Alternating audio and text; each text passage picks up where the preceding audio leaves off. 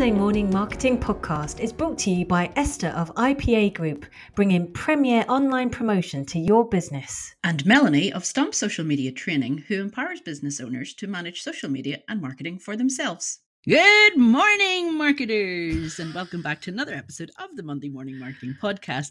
We are talking about something really scary this morning how to say no to a client.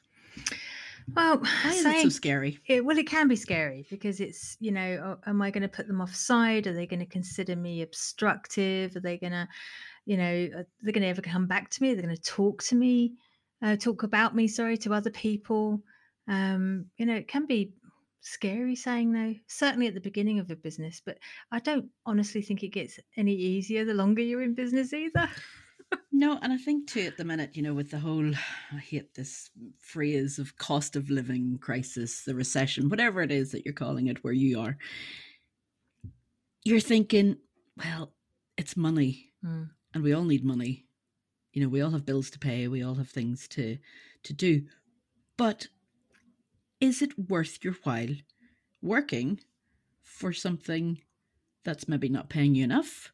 Or and I saw this the other day on, on Twitter. Somebody said that they were working on a on a project that didn't excite them, and it was sort of soul destroying. Mm. So where where is the line? Where do you say no? Well, I think it very much depends on your personal circumstances at the time. I, I wouldn't have said no to anything in the first couple of years of my business. Um, as much to learn about what my audience wanted to what my capabilities were. But it really depends on where you are. I mean, what do you think?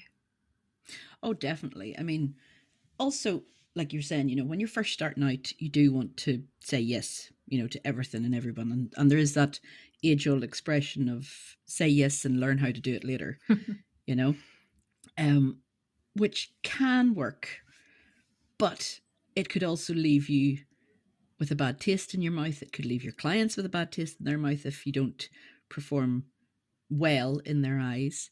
So, should you just be saying yes because you feel like you have to?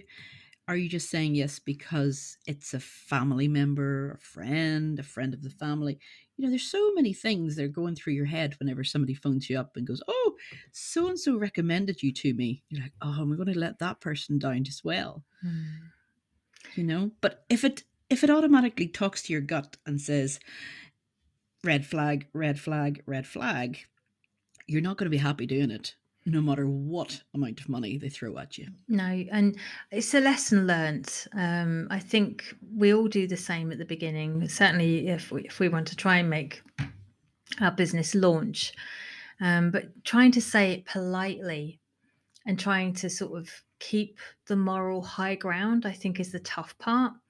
So Mhm. let's say um, if somebody came to me and asked me to do Google Ads, it's something I'm not proficient at. Okay, I can't do Google Ads. However, one of us can.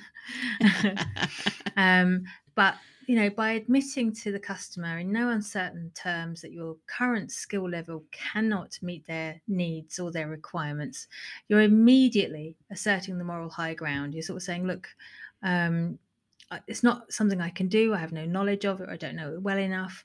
Um, and just saying it's not an area I'm familiar with. Let me look into this Mhm. for you, and um, if I feel I can do it, I will.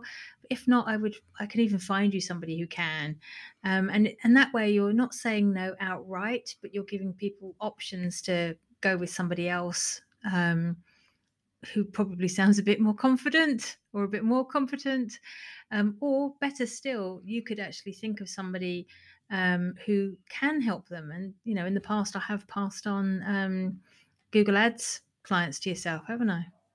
Yeah, you have. And thank you very much for that. But it's also something like, you know, the way you were saying it there, saying, I'm not proficient in this, would then leave the client or the potential client thinking, well, at least they're honest. Mm. I can come back to them at a later point and ask if they're able to help me with XYZ instead of ABC.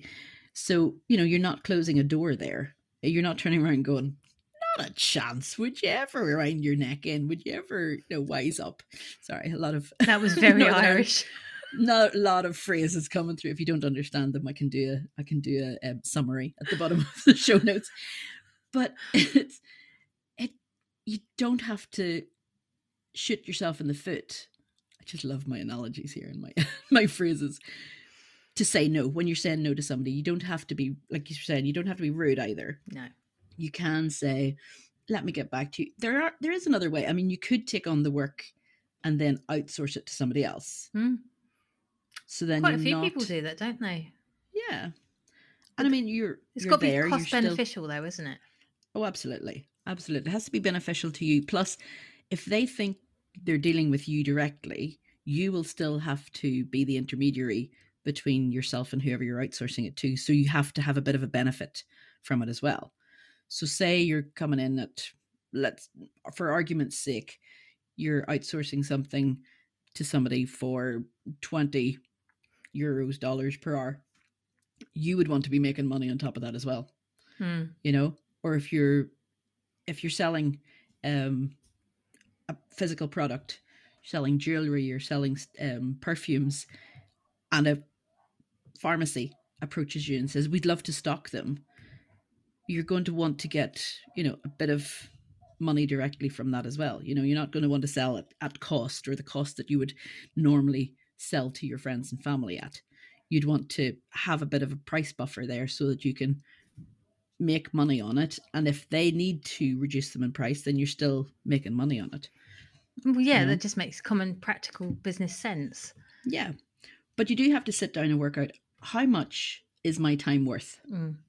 Like i don't like the whole selling your time for hours hours that was um so instead of saying you know oh i'll do 20 hours for you per month i much prefer the project will cost this amount if it takes me 20 hours if it takes me 10 if it takes me 50 this is the the amount that it costs but you have to work out first of all whether it's worth it Mm. right?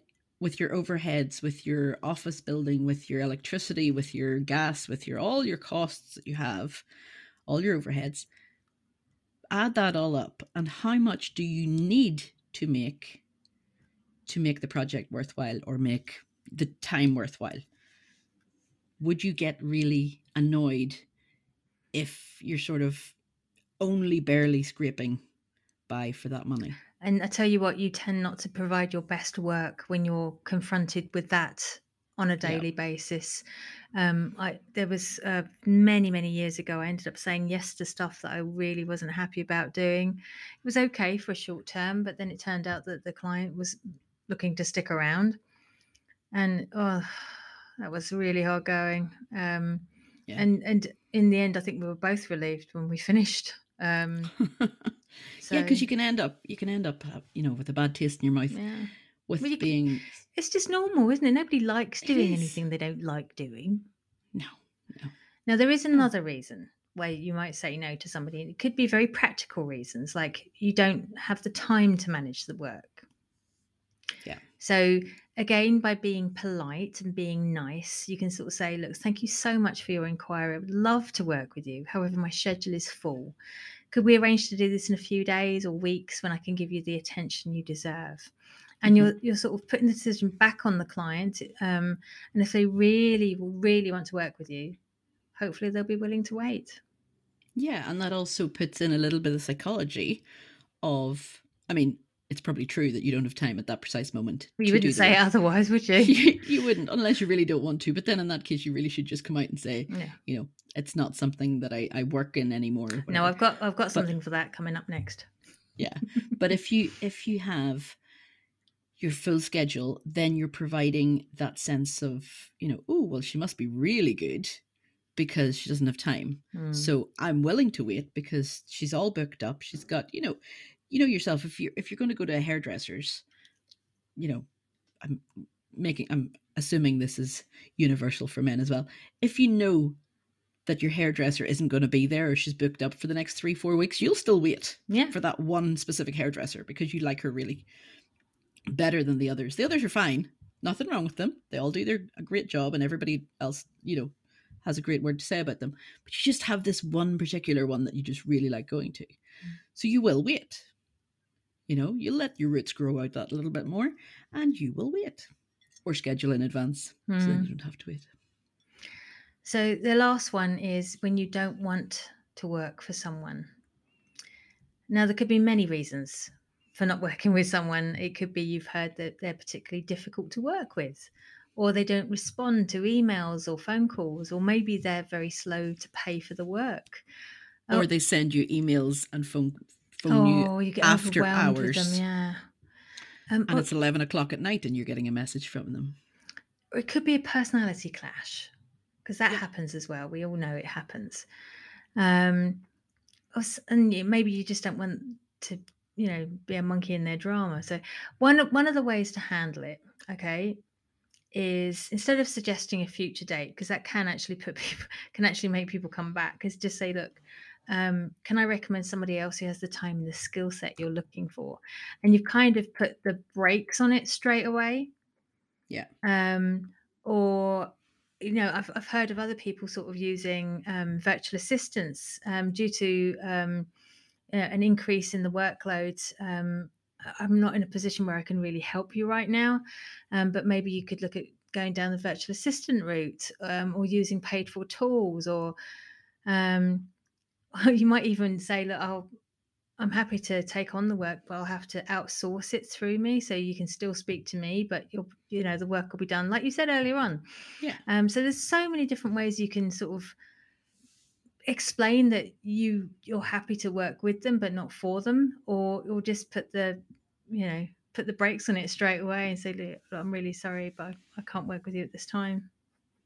Yeah. Like you say, it's it's important to be honest and upfront, but also polite. Yes. So there's no reason to be rude. There's no need to be rude. Yeah. Even if they're being rude back, going, Yeah. this is unacceptable. This is, you know, it is scary. I mean, Melanie and I collectively have been in business over 15 years now.